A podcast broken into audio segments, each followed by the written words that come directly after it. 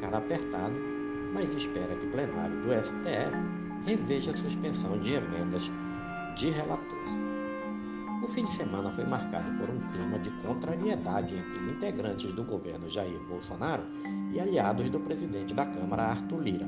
O motivo? A decisão liminar da ministra Rosa Weber, do Supremo Tribunal Federal, que suspendeu o pagamento das emendas de relator, que ficaram conhecidas como orçamento secreto. Após serem surpreendidos na sexta-feira, articuladores políticos do governo esperavam reverter no plenário virtual do Supremo a decisão liminar de Weber. Levantamento preliminar feito pelo grupo indica uma corte dividida, ou seja, um placar final apertado. O tema será levado ao plenário virtual do Supremo entre terça e quarta-feira, quando os demais ministros poderão confirmar ou derrubar a decisão de Rosa Weber. Eles podem ainda pedir destaque do tema, o que levaria o julgamento para o plenário físico, em data ainda a ser definida.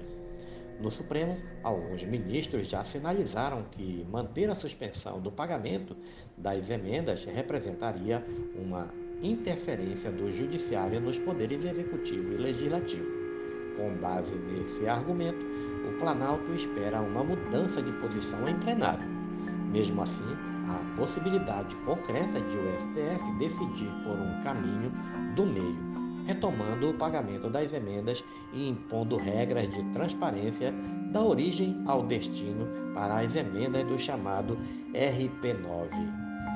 Seja qual for o placar, a percepção no governo é de que o julgamento no plenário virtual do STF deve ter reflexo nas articulações da PEC dos precatórios. E, por isso, vai demandar esforço extra do Planalto e do grupo de Lira para aprovar a proposta de emenda à Constituição em segundo turno na Câmara. A sessão para retomar a votação do texto está marcada para as 9 horas de terça, ou seja, ocorrerá simultaneamente a análise da suspensão das emendas no plenário virtual do STF. A liberação de cerca de R$1 bilhão em emendas de relator nos dias que antecederam a votação do primeiro turno da PEC dos precatórios foi um fator decisivo para conseguir o apertado placar favorável ao texto na avaliação de parlamentares. Em outra frente, a própria votação da PEC dos precatórios em primeiro turno na última quinta-feira também é questionada em 3 mandados de segurança enviados ao STF. A expectativa de deputados governistas é de que as medidas também não prosperem e que o Supremo escolha não interferir. Rosa Weber também é relatora dessas ações e, no final de semana, abriu prazo de 24 horas para que a Câmara envie explicações sobre o rito de votação.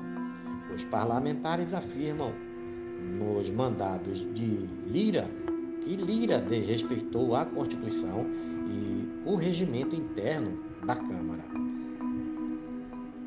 Este é mais um podcast do site newsrondônia.com.